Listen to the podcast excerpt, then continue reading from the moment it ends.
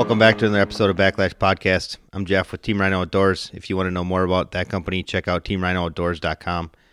My co-hosts tonight are Brad and Carrie Hoppy with Muskie Mayhem Tackle. If you want to find out more about them and their company, check out muskiemayhemtackle.com. Our guest tonight is a guide out on St. Clair. He's also won more boats than Brad owns, and he does a little bit of walleye and smallmouth guiding on top of muskie guiding. It's Spencer Berman from Spencer's Angling Adventures. Spencer, how you doing tonight? Good, good. Thanks a lot for having me. Thanks a lot for coming out and spending some time with us. Hopefully, by the time we're done, people will learn a little bit more about you and Lake St. Clair. Sounds good. So, Spencer, since you are a first time guest, typically we start out with a background story on them. How about you go down and uh, go down the road a little bit and tell us about kind of what got you started in the muskie game, maybe where you started and what led you to St. Clair? Well, I grew up south of uh, Lake St. Clair, south of Detroit, between Detroit and Toledo, kind of at the uh, right where the Detroit River meets uh, Lake Erie there. And grew up fishing. My grandfather was a big fisherman, got me into it, and uh, just uh, kind of snowballed from there. And started doing some tournaments, uh, some bass tournaments when I was a kid, and then that kind of snowballed, and I kind of did the typical progression. I caught a, I, I liked bass fishing a lot, and caught a pike, thought that was bigger and cooler, and then caught a muskie and thought that was even better, and you know, kind of went from there. As far as the guiding thing started, it, it honestly started for me with tournaments. I started doing TMTTs when I was 16, 17 years old, as well as some tournaments down in Indiana and actually some WMTs as well, the old Wisconsin Muskie Trail, and ended up having some success early and uh, kind of just decided that was a, a route that I kind of wanted to go. The, the guiding is uh, obviously the, the, probably the most common career path if you want to try to make a living in the muskie industry. And uh, started out going to school for fish and fisheries. I wound up with a business degree, but still managed to guide the whole time when I was all through school, and uh, just walked away from college uh, at the end and started guiding full time, and been doing it ever since. You know, Spencer, one of the things uh, that I know about you too is that you've kind of bounced around throughout uh, throughout your career as far as fishing. You know, you, you were over in Indiana, you were up here in mm-hmm. Minnesota. Uh, where else were you maybe fishing? I don't know if you were. Did you guide in Wisconsin at all? Uh, I was licensed all four years that I was there. I didn't really do much of it, but uh, for me, I mean, I I always wanted to fish St. Clair and Detroit. Ironically, when uh, when I first started guiding, there really wasn't any demand for it um, on the lake in Lake St. Clair, especially for casting, which is what I was interested in. There's always been a, a big boat trolling scenario over here, but uh, there was really no interest in casting. I started out doing the Indiana deal because uh, it was only an hour and or like two hours and ten minutes away from where I grew up, so it's pretty close, and uh, it was all a casting bite, and that really really intrigued me. And it was a different season; it's an it's an early spring thing, starting March, and you know, normally by June it's too warm, so it fills that void for you.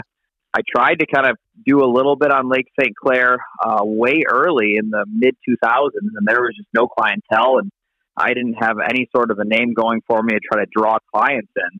So that was why I ended up doing the Minnesota thing. Um, it also helped too that I was going to school in, in Wisconsin, so I, I, was close to that as well. So that that made it a little more convenient, made a little more sense. And then uh, what I kind of did was, uh, you know, as I you know, progressed in my career, I started to build more of a name. I started writing for Muskie Hunter and, you know, get a little bit more notoriety and was able to kind of get clients to follow me more to where I wanted to go rather than where the bite was um, and managed to kind of transition slowly from Minnesota or to Lake St. Clair, which is obviously like where I, I kind of wanted to be. And the fishing had always been good. I mean, back even back when I first, uh, you know, kind of started to push it, we were still catching fish. It's just you know, it's tough to get people to go to somewhere they're not really familiar with. It always had that stereotype of skinny fish and trolling. So, you know, once we kind of broke through that, it was it was it was gangbusters. Yeah, that's an interesting point that you make, Spencer. You know, one of the things that I can say is that uh, you know when you first came on board at the muskie shows and what have you, I know that you were pushing the Minnesota thing for a while, but when you switched gears to St. Clair, the neat thing about you is that uh, you were going after the casting fish and versus the trolling. And trolling has always been the the big key over on St. Clair, but you kind of broke the grain there, if you will. Tell us a little bit about that. I mean, that's pretty interesting how you kind of went against the grain, if you will. Yeah, I mean, I'd always been more of a caster, and I mean, I did plenty of trolling growing up on St. Clair, but uh, the casting always kind of played me a little bit more, and still does. And uh, you know, the big thing for me was just kind of, you know, it wasn't necessarily that uh, you couldn't catch fish doing it. And, you know, it's not like we we didn't read you know design the whole lake like you can. It's still a phenomenal trolling lake. All we did was just realize that if you you know you use the right right techniques, the right concepts, you're not afraid of the open water. You can have a great casting bite as well, and it turns out to be some of the best casting you know waters that you're going to come about. It's just kind of getting used to the concept of getting away from the structure and uh, and you know doing something that's maybe a little bit different than what you do on most other musky fisheries. Yeah, I think it's interesting. You you kind of touched on it right there, but let's talk about the structure. One of the things that you're basically saying is that it is open water. And what is it that you're actually looking at and casting towards? I mean, what are you doing when you get out there? Well, I mean, originally, like when I first started doing, I mean, we were just kind of doing more shoreline perimeter fishing, and uh, you know, that's that's when I started out as a kid fishing Anchor Bay and fishing the north end of the lake, some of the shallow weeds, and and it was good fishing, but it wasn't anything, you know, truly, you know, better than a lot of the, uh, the other fisheries out there. Uh, you know, nothing really kind of to write home about. What really kind of changed everything and, and opened everything up for me was when we, you know, kind of just moved out to the open water and started casting in those open water areas that uh, that we'd been trolling for years. You know, that was the big thing, and, and the key out there in open water is finding bait fish. Um, and the way you find bait fish is mostly when it comes to watercolor, looking for the right color water, uh, which is dictated by the wind and the conditions and things like that. But if you find the right watercolor, you'll find the bait, you'll find the fish. And it turns out it doesn't matter if there isn't a rock, weed, or any sort of contour within miles. As long as there's bait fish around, there's going to be muskies, and you can catch them regardless of the lack of structure. So that watercolor, what can you tell us about that? Well, that's something that's kind of unique to St. Clair. We have, I mean, the lake has a ton of water literally at all times right now that is gin clear bathtub type water. Although it's neat that you can see the bottom, it's incredibly hard to trick the fish and that kind of stuff. And the, the predominant forage on Lake St. Clair is shad. And the shad and, and even the other bait fish like perch and things, they they don't feel very comfortable in gin clear water. They don't feel like they can hide. They can't get away, you know, from the predators. And also things like shad or filter feeders, they need microparticles and plankton in the water to feed. So you're looking for that dingier water. Traditionally, we're looking for water in the two to four foot range. There's different areas of lakes that have kind of different averages. The water that comes down from Huron tends to be a little bit cleaner. So normally, ideal water is going to be more three to five foot versus on the east side that's away from the flow. It tends to have a little bit more algae, a little bit warmer, a little more algae bloom in it. That tends to be a little bit dingier, so your perfect water is maybe a little bit a little bit darker, more in the two to four foot range. But you're always looking for water with some good color to it. Um, unfortunately, if you get too much color, you get beyond two foot, uh, especially like 18 inches. The casting bite becomes really tough. The, the bait, the fish just don't seem to be able to track your baits down. I think you you tend to run out of room. They it takes them too long to dial in on them, and uh, the trollers can get them. I mean, their their baits are going same depth, same speed for miles long, and they can dial in, find those baits. But for casting, once it gets beyond that, too, you know, as far as too dirty, then you you got to look for somewhere else to cast. But traditionally, like I said, five to you know two to five foot is, is about perfect for casting, and, and and you're always looking for those big balls of bait. What is the deepest water on St. Clair, Spencer? Uh, deepest natural right now is about 25. That's increased almost almost five feet from back when we were at Great Lake Low Point in 2012. Uh, the shipping channel is dredged. There's a couple spots that hit about 40. Most of it's between 33 and 36, depending on where you are in the in the channel. Um, and then if you get in the rivers, there's some deeper pockets than that. But for the most part, the lake all varies between you're fishing mostly between 15 and 22 foot of water. So so the primary bait fish is shad. Um, is there any other bait fish out there that you kind of target when you're searching? I mean, you'll target anything that, that you that you can get on. Really, I mean, I'd probably say the you know the perch are are a factor. Right now, though, the perch populations are not great around the Great Lakes, and St. Clair's no exception, just because the walleye population's at an all time high, and we've seen around Lake Erie and Saginaw, all of them that when the walleye go up, the perch go down. The one that has been a little interesting for us to keep track of is there's been a couple studies done that show that the explosion of the white bass population is definitely a, a key forage for muskies. Um, that, that is one of the primary forages that they will target. Now, most of those white bass, though, are eating the juvenile shad, the tiny, tiny shad, you know, one, two, two inches or so. So they tend to kind of go in, you know, kind of go together. The only other one that's, you know, not something that we can really target, but it is something that we've seen in a lot of the old taxidermists will talk about that did a lot of skin mounts is that uh, one of the primary forage fish you'll find in some of the bigger muskies are going to be sheephead. That they those fish do eat a lot of juvenile sheephead for whatever reason. That is something that really appeals to them. Interesting. So, you know, it, it's it's always been kind of a tradition, from what I hear, to use a lot of smaller baits out there, and I know that you you breaking those rules, and I know some of the trollers are as well. It, it's always been really interesting in my mind anyway. I know that like some of the trolling baits are four to six inches long. And I mean, you've kind of broke the code on that when it comes to casting. I know you're using a lot of pounders and you're using some bigger blades today and things like that. But tell me a little bit about that. Well, yeah, that's um, that's interesting because, in my opinion, actually, you're absolutely 100% correct. That's always been a St. Clair stereotype. But if you look at what has been firing the last, you know, eight to 10 years on Clair, it, it really has proven that that really wasn't a thing. The reason that it was so predominant, in my opinion, is that when you talk about the trolling, those six inch wood crankbaits have more erratic action than you can get out of larger crankbaits. You just can't get a 10 inch crankbait to do the same stuff, the same left to right that's the big thing with trolling on Clair is you, you want your baits to hunt left to right in the water. And, you, and you know, until you know some of the roller pin baits that we've seen come about the last five years or so, we've never seen a big bait do that. And as soon as those came about, we realized that a lot of those fish, even the smaller ones, will eat big 10 to 12 inch crankbaits when you troll them if they've got the right action. And when we had bucktails first come about, the double tens they started trolling the trolling girls and the spankies and all that, we realize that they'll eat big bucktails as well. So it's more action driven than anything else. And we've done the same thing with our casting. When you're when you're casting the big rubber, I mean, I, I start out with pounders right out of the gate, and I've never had any problem, you know, getting numbers of fish, you know, relative to the day and the conditions. But never feel like I'm handicapping myself with with pounders. In fact, I've fished a lot of tournaments that are are point driven where you need to catch fish from 30 inches and above, throwing pounders and, and have done well. They'll eat them. It's more, in my opinion, about the action of the bait and what you get your baits to do in the water. That's that's what always drove that small bait, you know, kind of craze on St. Clair. Well, I think we share kind of some of the same um, feelings when it comes to size of baits. I, I usually tend to go to a bigger bait, and I know that you've done that out there as well.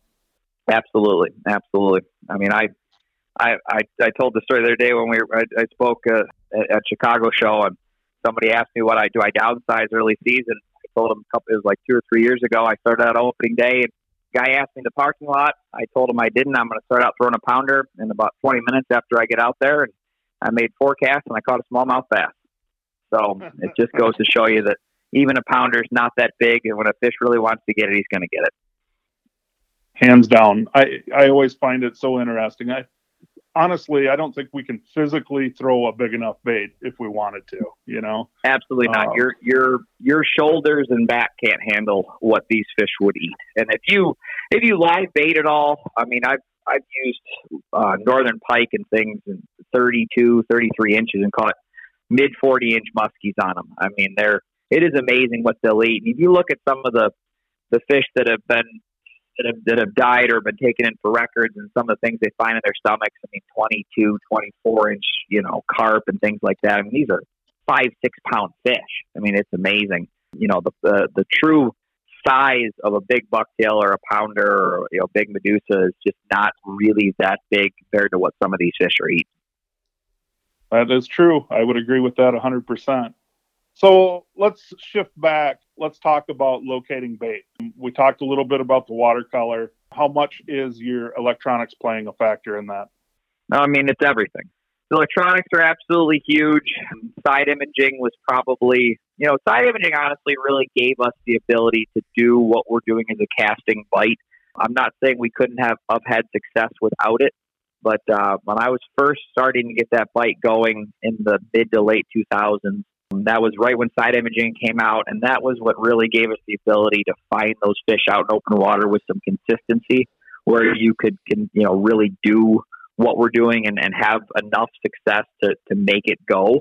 You know, the big thing there is that, you know, the, the shad like to suspend high as they always do. And when you're in a lake that's so shallow, if all you have is basic 2D sonar that's straight underneath the boat, so many of those schools of bait fish are in the top 10 foot and they're just not going to let you get straight over top of them. They're going to move left or right, kind of like part like the Red Sea, and you're just never going to know they're there. Side imaging has, has changed that and allowed us to do it.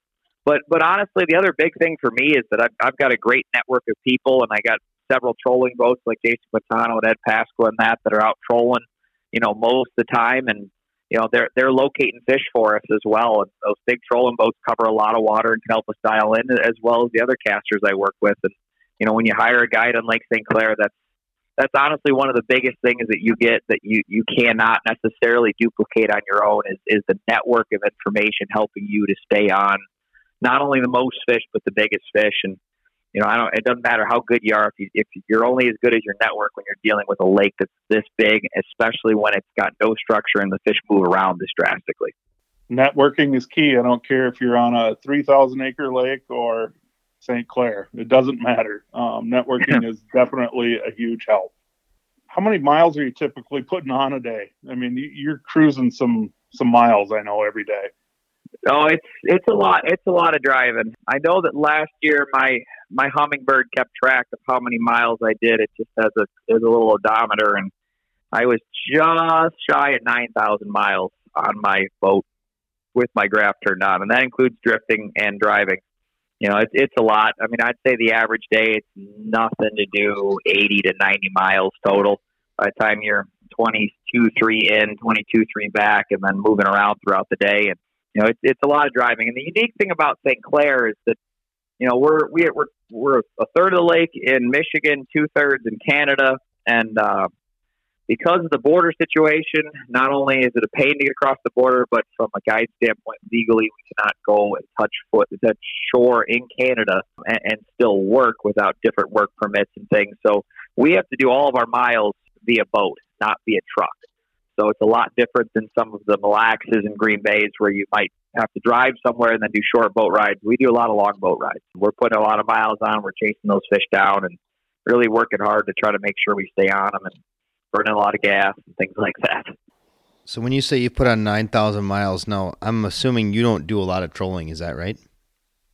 I do very little, very little. And, and a lot of the trolling I've done now is been transition more into a big boat setting. Um, they're they're just so much they're way more productive, and especially when it comes to bigger fish. So I try to push most of my clients. If you want to do trolling, I'd I'd recommend getting getting on with one of the big boats or things. And I do I offer some trips where I absolutely I'll I'll jump on with them, but for the most part, for me trolling, it's very very limited. Maybe only a couple days a year. So Spencer, one question we get a lot on the podcast via email is the type of gear that guys are using to chase these fish down. So for the beginning angler, not not only just for St. Clair, but just the beginning angler in general, what kind of rods and reels and and uh, gear are you using out there on St. Clair to target these fish? Well, I mean, when you're talking St. Clair, uh, assuming you're talking casting, it's pretty much all a rubber deal. So when you deal with rubber, you need really heavy stuff. The baits are heavy. For me, I'm running all uh, um, Custom X and, and Chaos tackle rods. I like I like heavier rods for most of my rubber. I like nine, mostly nine footers, nine and a half. Mostly two X and three X are my favorites. Uh, but we also do have a decent bucktail bite. The nine over ten Muskie Mayhem bucktails were on fire for us last year. For those nine and a half foot, I like heavy rods. Even uh, even a heavy action for me with those bucktails is perfect. I think a lot of guys use a little bit light lighter stuff than they probably should when it comes to bucktails. Because for me, when you're taking them into a hard figure eight, I don't want that rod tip to bend over too hard, collapse your figure eight. So, like I said, heavy nine, nine and a half foot rods for those tails as well. And overall, it's just, you got to have very, very stout stuff. the rubber is really, really hard on all of your gearing. Uh, when you're ripping baits, it, it's torquing the anti-reverse every time you pull, and when the baits backlash in the air and things, it just it just eats those reels alive. So good, good quality reels. I like the Revo Beast a lot, the Shimano Tranxes, and also I probably use a, a Calcutta TE, the old standard standby, probably more than any other reel. I know it doesn't really help because you can't buy them anymore, but I, you know, we all hoard them. I've got like 17 of them. I have them rebuilt every year.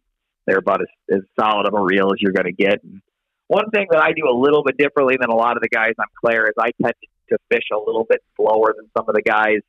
Uh, it definitely does like some days they want it faster, but there are a lot of days that, especially for some of those big fish, um, the slower retrieve reels and getting that bait down there a little bit can make a big difference, and it's something that shouldn't be overlooked. For like super braid or anything like that, what type, what brand are you running? I was assuming you're probably running 100 pound with everything that you're throwing. I use all Cortland, and I use 80 pound. 80 pound master braid has always worked great for me. I have almost no breakages on the year, and whenever I do, it's almost always because I get lazy and don't retie enough. But, uh, I only have it, it's amazing stuff. I've used it for a long time. It's always been a staple in the muskie world. I think it's about as good good a line as you're going to get. If you go with any other brand, I, I would recommend a hundred. But with those, I, I the 80s been more than sufficient for me, even throwing pounders, you know, all day long, every day.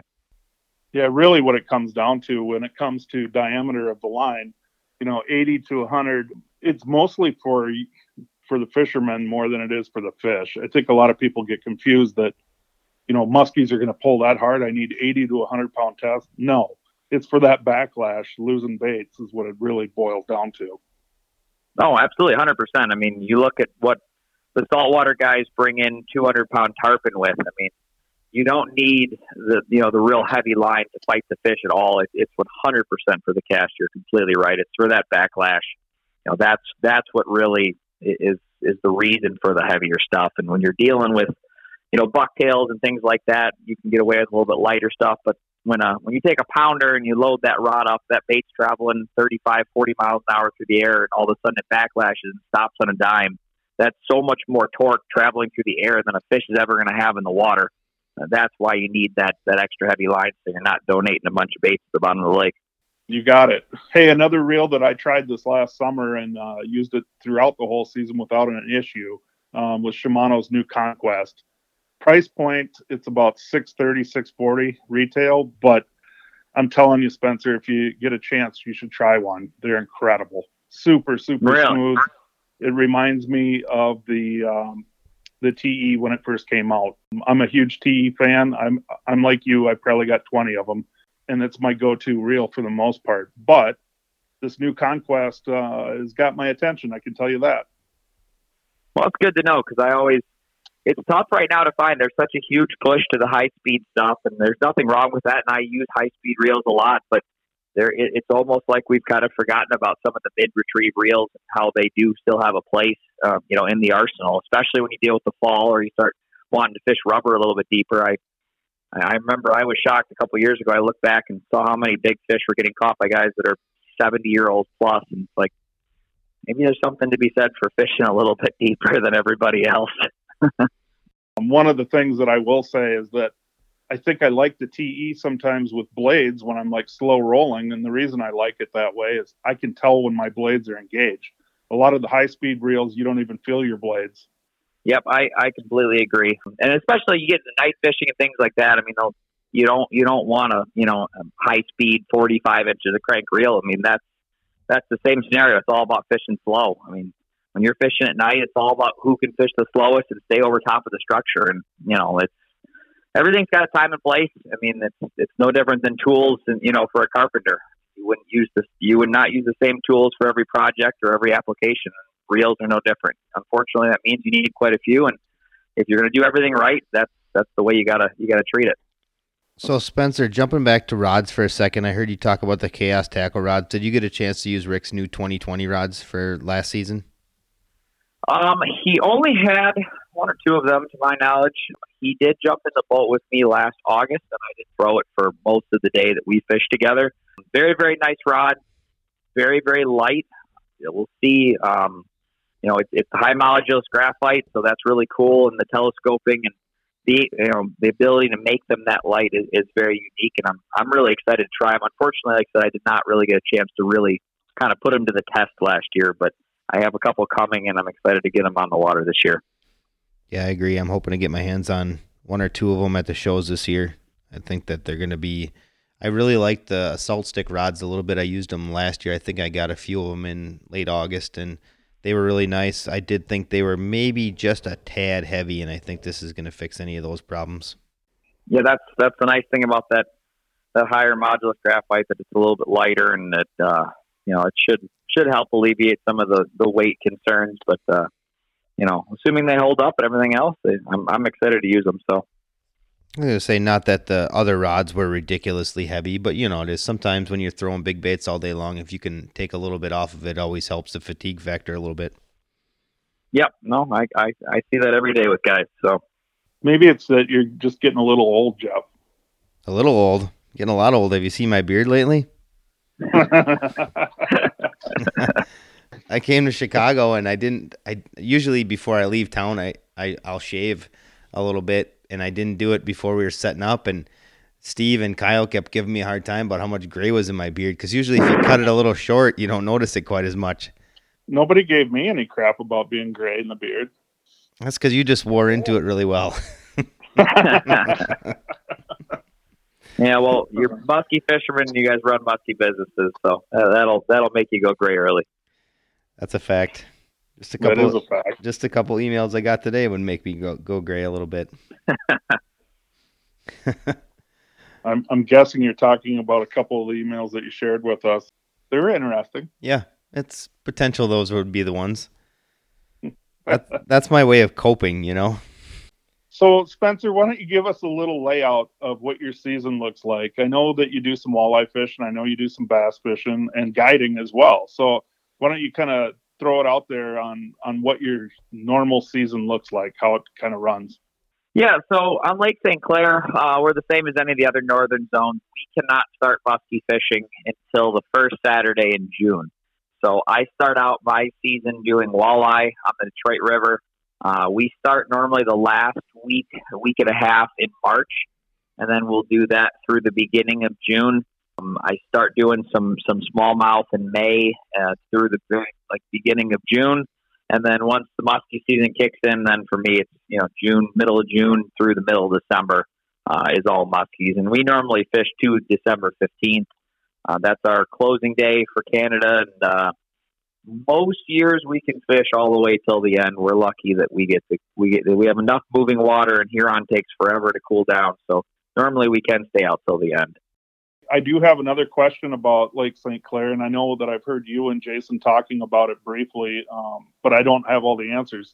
So it sounds like you're kind of on a trend of getting higher water, and I'm wondering how that's affecting things. It's changed everything. it's um, the Great Lakes are, you know, we've gone from record lows in 2012 to record highs last year. Unfortunately, the way it looks right now, I think we're going to break our records from last year this year on a lake like Clair, it, it makes an enormous difference, probably more than some of the other Great Lakes, just because of our average our average depth is is so so much smaller. I mean, at one point our average depth on Clair was you know only 11 feet, and now we're we're up to 15, 16 foot of, of an you know, for an average depth. So you look at your overall water volume, it has increased 30, 35, almost even 40 percent, uh, especially if we go up this year, and that's a 40% increase, if you talk about a 40% increase in any lake, you're going to have a drastic change in fishing. Uh, a little bit different than when you're dealing with lake like Michigan or something like that, where your average depth is hundreds of feet deep, a couple feet on top or below. It's not necessarily end of the world in how the fish move, but for us, it's huge. It's it's really changed our water clarity. Our water doesn't get as stained as it used to. I've been fishing a lot more clearer water than I would have ever chose to target years ago, uh, just because there used to be a more of a stained water option. Now I do find myself fishing more six to seven foot of clarity, just because that's what's there. That's the dirtiest water I can find. And also our weed growth is way down. The amount of weeds in the lake is, is way down, and there always was areas uh, that would help to position those fish uh, in open water with the weeds. Sometimes they'd be on the weeds, and sometimes the weeds would more so serve as a barrier and kind of position those fish inside of them and things. That that's kind of all gone. So it's definitely caused the fish to roam more. it's caused a lot of the spots that, you know, four or five years ago, we have a mile by two mile area that was holding a lot of fish in the month of August. And then a year later, that spot is useless and the fish moved somewhere else. And it just keeps on kind of rewriting the book and, you know, causing you to kind of keep changing what you're doing. And, you know, it's, uh, it, it's been frustrating. It's definitely caused kind of all of our numbers to drop a little bit. And, uh, you know, we still are catching them, but, uh, you know, make, definitely makes us work a little bit harder for them. Spencer, is there no structure whatsoever in St. Clair? As far as contour goes, no, there's really not. Um, there's the Belle River hump that's a foot and a half tall. That is pretty much it uh, until you get to the channels and the rivers. There is some weeds that come up around the lake. It just kind of depends on where in the year, and obviously those are those have kind of gone down with the high water. But uh, no, in, in general, there's there's really not a whole lot out there a lot of what we fish though is, is bottom contour or, or sorry, bottom content change. You'll have hard bottom areas, soft bottom areas. You know, areas there'll be mud and buck that will grow weeds, and areas of sand that, you know, when the wind blows will cause some stain, and, and bait fish will congregate to it. But uh, as far as actual contour and structure, no, there's really not. How about bugs then? You said hard bottom versus mud bottom. Is there bug hatches then that that are holding bait fish that are holding predator fish? Uh, you so we have a huge mayfly hatch, pretty not quite the same as Erie, but it, it, it is massive. Unfortunately, it happens across the lake so you know so universally that it doesn't tend to have a huge positioning aspect to the fish. Um, it is something we deal with from a musky standpoint. It it doesn't necessarily uh, move the fish around there is times that during the mayfly hatch we'll see a really good evening bite and uh, we'll see a, a, a lot slower morning bite, obviously because those fish are are feeding in the early evening when the mayflies are hatching and the the perch and the shad and all that are, are gorging on them and the, they become easy targets. So that'd be probably the biggest thing is that when when we have big mayfly hatches, we try to tell our clients to to let us sleep in and you know fish more of a you know 10 a.m. to 10, 10.30 p.m. type schedule rather than getting out there at 6 a.m. when all the fish are full and nothing's really happening. With that, Spencer, are you doing any night fishing at all out there? Um, I honestly have tried it quite a bit. I mean, you know, as you mentioned earlier, I, I guided Minnesota for three years on and off. And, you know, if, if you don't night fish there, you, don't catch a lot of fish. So it becomes kind of a staple for you at times in the summer and I, I've used, I've a, tried to apply that out here a lot. And as the pressure has increased over the last decade, I keep going back to it and and giving it a shot.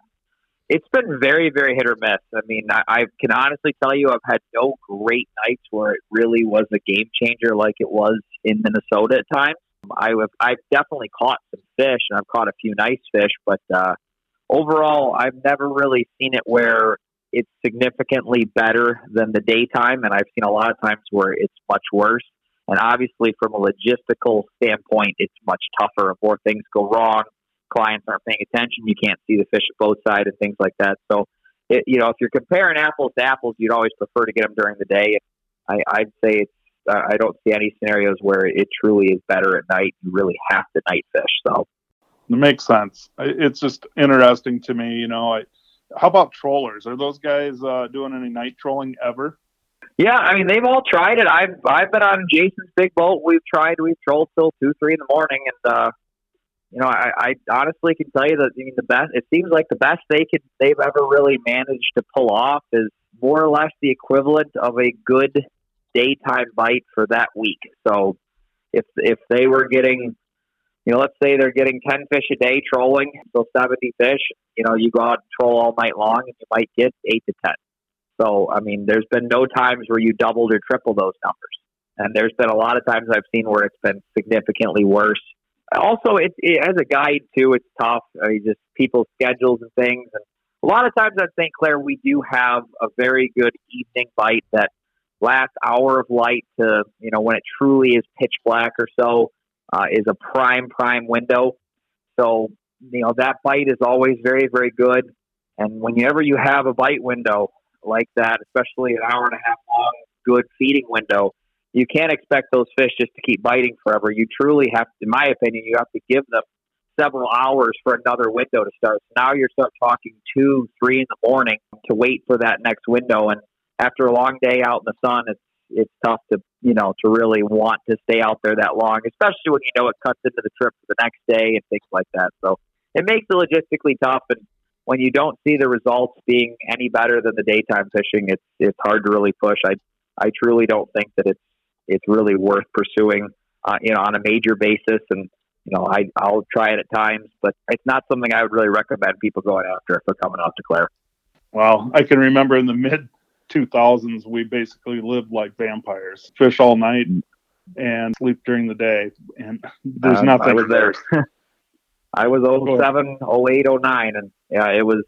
That's exactly what it was. July and August, man. It's a ton of night fishing. You during the day and you catch them at night. And I've never seen anything like that on Clair. So yeah, that's interesting. But St. Clair, honestly, St. Clair is always. I mean, you talk to any of the old timers around here that fish out here since you know since the dawn of time.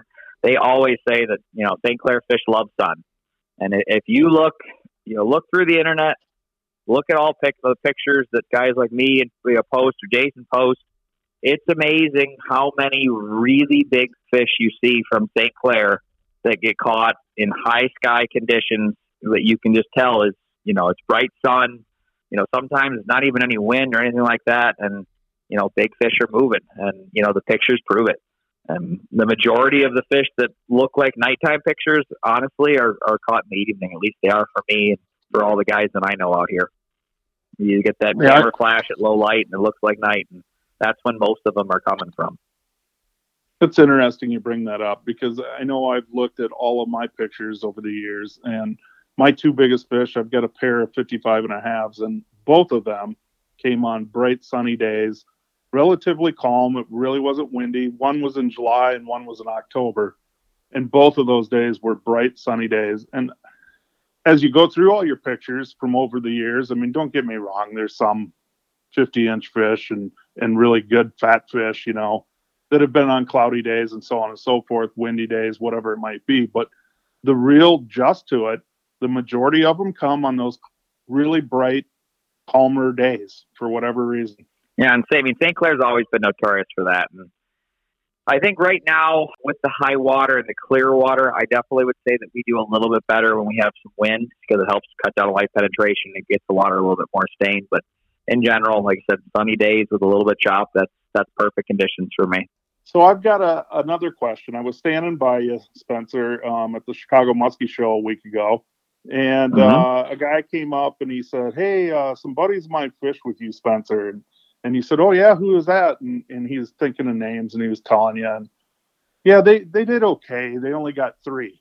There is this huge conception that when they go, people come to St. Clair, they're going to get six, eight, ten fish in a day. How do you deal with that? I mean, it's tough. It's uh, you know, it's it's a little bit of the grass is always greener scenario I hear of guys going out on Mille Lacs catching, you know, one fish a month and you know, people say that, you know, you get three or four a day on St. Clair and, you know, you're lucky. And I kind of look at it like, oh, I wish I only had to catch one or two a month to be a, you know, to be a muskie genius. No, overall, it's just, it's about managing expectations. And you, you try to tell people that, I mean, the, the stories you hear about, you know, the, the 16, 18, 20, 22 fish days, you know, that we've had in the past. I mean, those are those are the day of days for for guys like me that spend 160 days on the water. And, and one of the things that I like to tell people, it kind of rings home to guys that are fishermen, is that you know, fishing in general, not just muskie fishing, but crappie fishing, bass fishing, walleye, you name it. It's not a game of averages. I mean, it's not. It, it's a game of extremes. You have, you know, you have a bunch of walleye days, you catch a hundred fish, and then a couple of them that you can't get ten. Uh, and there's not necessarily, you know, when you say your average is, is 40, it's not, it's not actually 40. It's a bunch of days way over that, a bunch of days way under that. And with muskies, it's the same thing. You know, when you say that we averaged four fish a day last year, it's, it's, you know, I had, I had a 16 fish day last year, I had a 15 fish day last year. And then you do the math on that. And for every 16 fish day, you're going to have some donuts thrown in there to balance that out to get to a four fish average.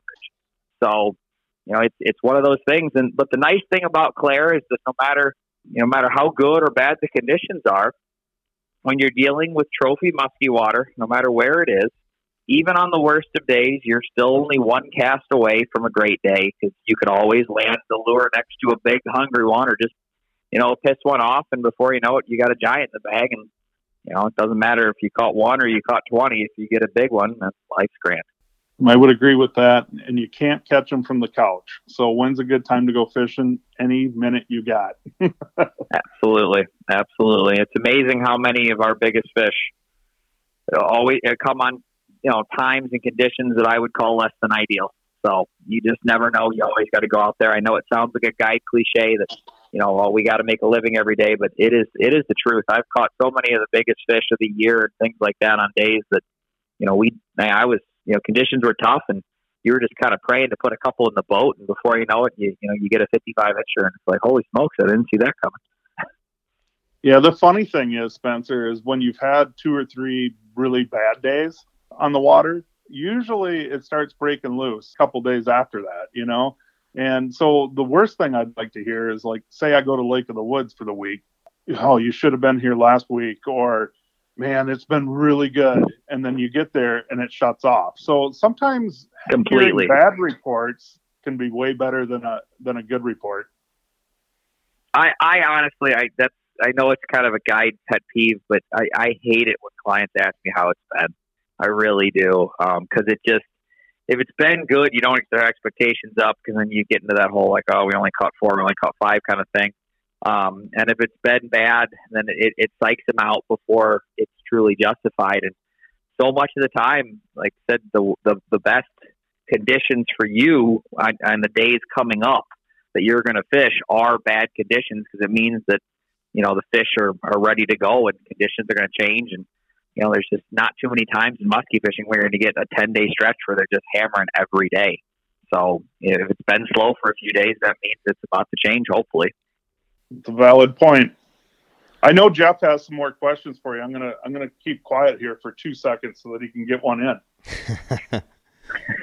Uh, I was just gonna make a comment though, quick. Like I got to see the best and the worst of St. Clair when I was out there last summer. When I went with Jason, we got yep, we got one on day one, and of course everybody thinks you're going to get ten, and then on day two I think we got nine or ten. So it can happen out there. So that's why I mean I guess how many people do you get uh, booking multiple days, Spencer? They pretty much just book one day.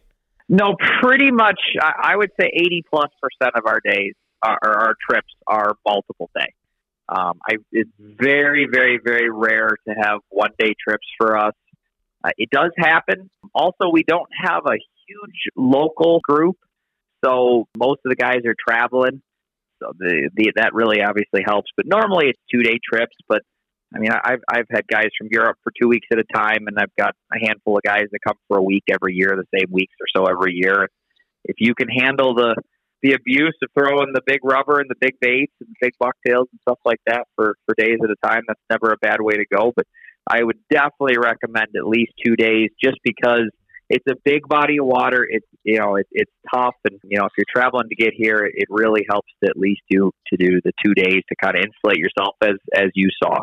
Yeah, absolutely. I, w- I, mean, I was going to say it too. Since if you didn't say it was, if anybody's looking to hire guide, I would recommend getting two days also, just for that reason. Because like you said, sometimes they're just off. We can't. I mean, just because you're a guide and you're fishing St. Clair doesn't mean you can make them bite. Yeah, and there's mean, honest to God, there's sometimes that we're just not on them. I mean, that they're just they were they were here and you were there and you zig when you should have zagged, or or or so much of the time you get you know you're there one day and you get one chance, and you know that was your shot at your big fish, and the, either the fish jumps and throws it, or just bad luck, or you weren't paying attention, or whatever it is, and that was it and it all comes down to that one cast. And you know, the second day helps to give you maybe a couple more chances or another chance or something, maybe a chance at a redemption or a little more luck or something like that. You know, put the odds in your favor a little bit more. Absolutely. So you don't want to go all in on the first hand. You got to play a couple. No doubt. So, I take that from you, Brad. Is that your no your no doubt? Is that what people give you a hard time about? You made me jump. I, I heard you say no doubt. You're where you're rubbing off on me. It's no good. now they're gonna give me a hard time or play drinking games with me. Exactly. So Spencer, one question I used to ask on every podcast in the early going was about patterns and like when when is it you're going to cut bait on a pattern, whether it be location or bait specific? So let's just say, for example, you're you're getting them on pounders and you've gotten them on pounders for like three days. You know, the fourth day you've I don't know fished six, seven, eight hours and you haven't got one on a pounder.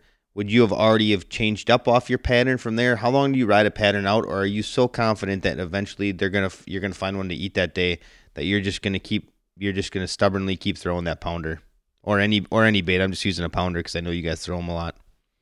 Yeah, I mean, we'll change up colors a lot more than I'll change up baits. Like, you know, Medusas and Bull Dawgs are the two staples for us. And then obviously bucktails, especially in the summertime, can play a role as well. For me, it's more about getting on fish and locating fish uh, and then waiting for the windows to open. I'd say the, the big thing that would really change patterns for me is if other people are catching fish and I'm not. So the nice thing as a guide with a good network is that there is literally never a day when I don't have multiple other boats in the water that I'm talking to that I trust and I know are telling me the truth. So if you've got five boats out there and, you know, trolling, casting, whatever, and nobody has a fish for hours on a lake like Clair where you're expecting to catch a couple a day, then you know that nothing you're doing is wrong. They're just not biting. So it's not about changing up and finding the magic bait. It's about waiting them out, getting on fish, getting on a good pod, and then waiting for that window to turn on. But if you've got other people that are catching fish and you're not, then you better start, you know, changing your cadence, maybe a little faster, slower, different size baits, different color baits. But for us, really, I mean, it it, it is a narrow bait window on Clair. I mean, it's it's rubber, it's bucktails, and then there's a few you know, honorable mention type baits that are more specific to, to scenario. But I mean, that's pretty much the staples that, uh, you know, that, that fly for me pretty much no matter what the conditions are and what the bite's like. So you mentioned Medusas, and I know a lot of people talk about pounders for the size of the baits they're throwing out on St. Clair. For people that are listening, what size Medusas are you throwing? Are you throwing the monsters, or are you a husky or a regular type guy? No, um, I'm not a I'm not a big fan of the monsters. I've thrown them a lot. I do. I have caught a lot of fish on them. I struggle to hook up on them though. Uh, not not struggle to get a bit. I struggle to keep fish pinned on them, and honestly, clients can't stand throwing them. So they are definitely a little bit tough on the angler, and can be a little tough to get hooked in. So I throw mostly the huskies and the regulars. I see. It seems like they they have good success rates, and my hookup rate's a little bit better, and they don't wear clients out nearly as quickly for me. And then like for for the dog, we, we have a very very good mag dawg bite that that can be real real strong and it's pretty easy on clients. And then obviously the pounders are are always and put a lot of lot of fish through the boat. And then uh, another question I had was regarding color. So I saw when Jason and I were out there in last year, kind of opened my eyes up to how many natural colors you guys throw or you're trolling in that in that aspect because we didn't I didn't spend any time casting it was just strictly a trolling deal. Do, are uh-huh. you are you more of a natural color guy with your rubber baits and your bucktails, or are you kind of go against the grain as opposed to what the trollers do? I would definitely say that the casting bite is less natural colors than the trolling bite is. There there is two sides of it. I mean, obviously everybody knows black and orange and, and ball liquor for for Muskie Casting and Clair are, are just staples. They've been, you know, Bollicker's probably been my top 50 inch producer for uh, since it's been out. Honestly, um, just year in year out. Not that it, we use it every single day. It's definitely specific times, but year in year out, that puts more fish than any other color, both bull dawg and and Medusa, which is that's black orange with a white belly. So that's not natural at all. With the water getting higher and clearer, we have seen more natural colors come into play. The golds have really exploded. Um, we've seen the you know smallmouth population is is really high, and the walleye population is all time high. I think that's part of the reason that we've seen that the golds really come into play a lot. But the the blacks are, are, are always good too. Anytime you got low light, I love throwing all black rubber or all, all black uh, blades as well. But it, it's definitely a mix. I would say it's it's not necessarily more natural versus uh, versus bright, but it, it's more or less a mix of, you know, like I said, black, uh, black orange, ball liquor, and uh, you know things like that, as well as the walleye, the Cisco, stuff like that. So it's it's about a split for me, but it's mostly it's mostly conditional. What does the water look like? How dingy is it? Whenever you got more stained water, the you know the brighter stuff comes in, and then when you got lower light, you know darker baits are, are always good. And when you're dealing with high skies, clear water, the, real natural stuff, the shad colors, the the golds and things like that will, will play good. But you know, never never be afraid to throw an orange tail on St. Clair either. No matter what the conditions are, they'll they'll put big fish in the boat at times. So Spencer, we know that you're very well known for throwing rubber, and a lot of guys struggle with the action, like what kind of action they put on a rubber bait. You want to talk a little bit about how you trigger fish with rubber? I mean, are you straight retrieving? You got some pull pause, or are you just kind of mixing it up a lot? Why don't you talk a little bit about that if you could? Yep, absolutely. So, like, it's I'm very, very specific on how I work rubber. The big thing for me is I, I definitely think it's real important to always use the pull pause, and I like to have actually a little bit of slack in my line while the bait drops. I want that bait free fall down in the water column, and then I want that bait to really jump and get that quick change of direction that you get when you go to rip with just a little bit of slack line in it. That's what gets you that quick direction change and causes that bait to really jump up in the water column. So you get that bait free falling straight down and then jumping up when you kind of hit that bait with slack as you go to swing your rod into the next pull.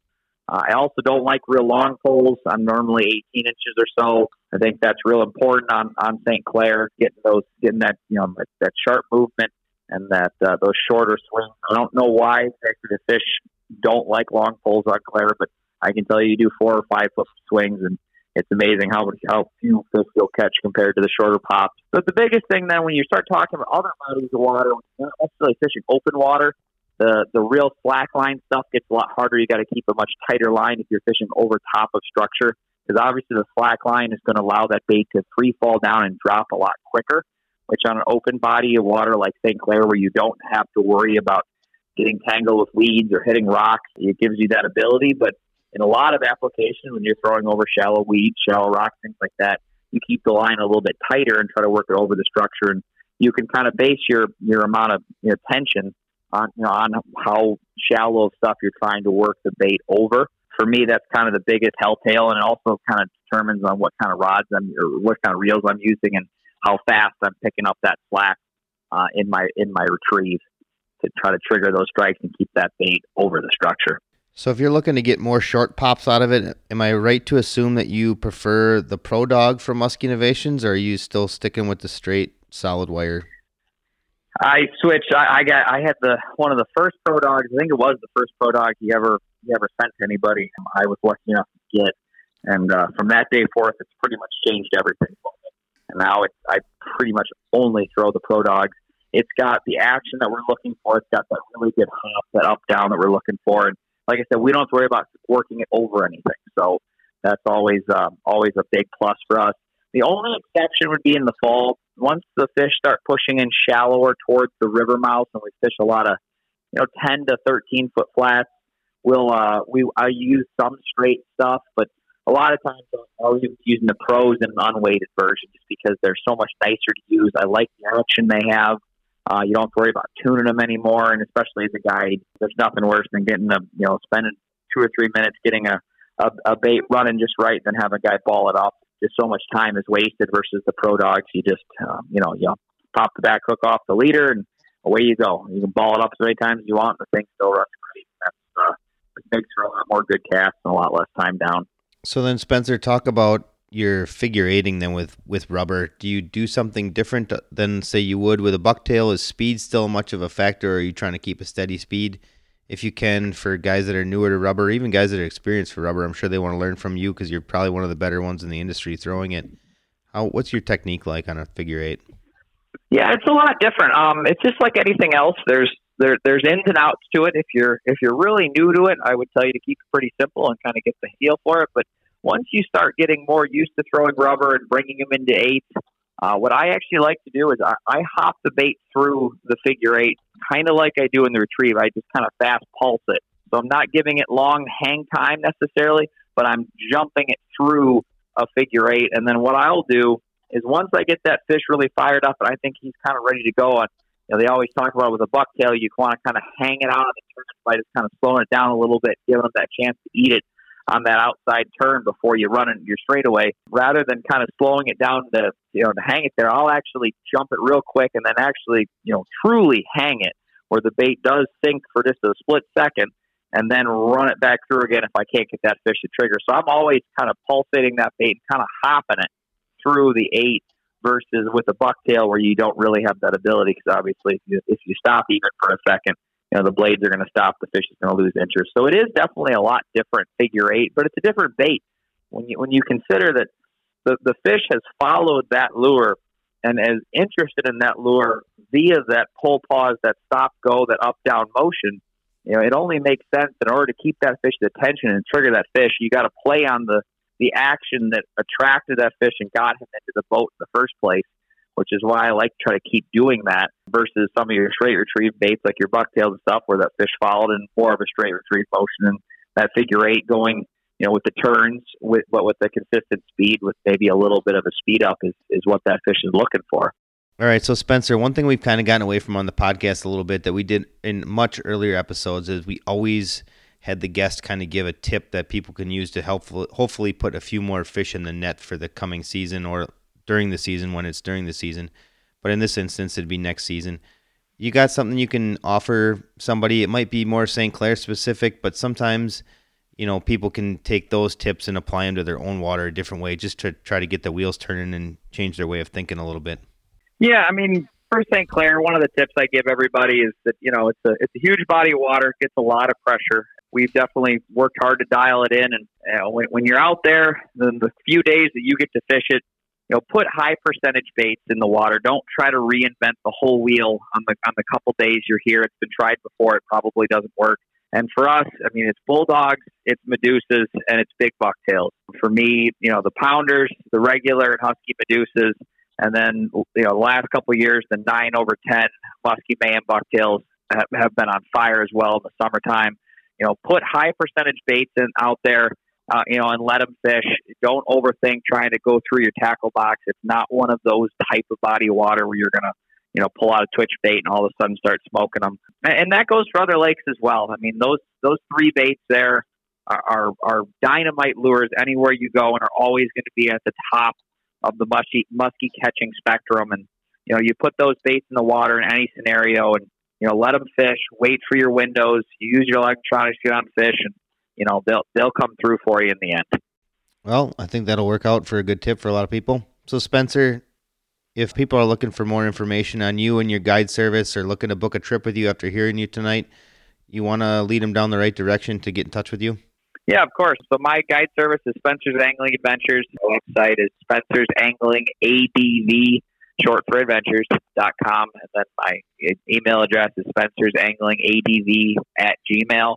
Cell phone is 419 410 0498. I'll also be at the Milwaukee Muskie Show and the Pennsylvania Muskie Show this year. And uh, other than that, just uh, get in touch with me whoever can. I'd love to get out in the boat with uh, with anybody that's interested. Brad and Carrie, you want to talk a little bit about Muskie Mayhem Tackle?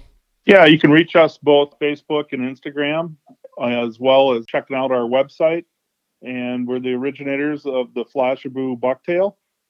And the other thing I should maybe mention is that I started an Instagram account for my Muskie Mayhem guide service. So if you get a chance, check that out as well. Love to hear from everybody. We appreciate our customers. Can't say enough about them. And you can see Carrie at the Milwaukee Muskie Expo with her seminar at Sunday at 9 p.m. Sorry. Negative. I had to, Carrie. We went an entire Negative. episode without giving you a hard time about that, so I couldn't let that go. Yeah, I know. No seminars from this kid. If anybody wants to know a little bit about Team Rhino Outdoors, you can check us out on Facebook. You can check us out on Instagram. You can check us out on Twitter. We do occasionally put out new videos on YouTube. The website address is teamrhinooutdoors.com. And again, we carry many of the baits that Spencer has talked about this evening. I think actually all of them. Some of those really unique trolling baits on St. Clair. We don't carry all that, but we carry a lot of that stuff. Backlash Podcast, you can find us on iTunes, Google Play, Spotify, Stitcher, Podbean, TuneIn Radio, and Overcast. And if you want to get in touch with us, send us an email, which we encourage you to do. We the last episode we asked for uh, people to give us some feedback and it's only been a day or so since we put that out, and we've already gotten a lot of good feedback. positive and negative. We had a really good emailer who had a lot of good stuff, and he also had con- some constructive criticism, which hopefully we address some of our issues tonight. And we encourage you to continue to do that. So if you want, send us an email, backlashpodcast at gmail.com. Check us out on Facebook, like our page there. Check us out on Instagram. You can, check, you know, we got a, we put out some posts randomly on Instagram also. I think that's it. Did I miss anything, Brad, Carrie? I don't think I so. don't think so. I think we're doing good. I'd like to thank Spencer though for coming out and joining us. He's been a great pro staff member for Muskie Mayhem Tackle for a long time. I appreciate your time, Spencer. Absolutely. Thanks a lot for having me. It was a lot of fun. Thanks a lot for coming out, Spencer. Have a good night. We'll see you in Milwaukee. All right. Thanks. See you guys.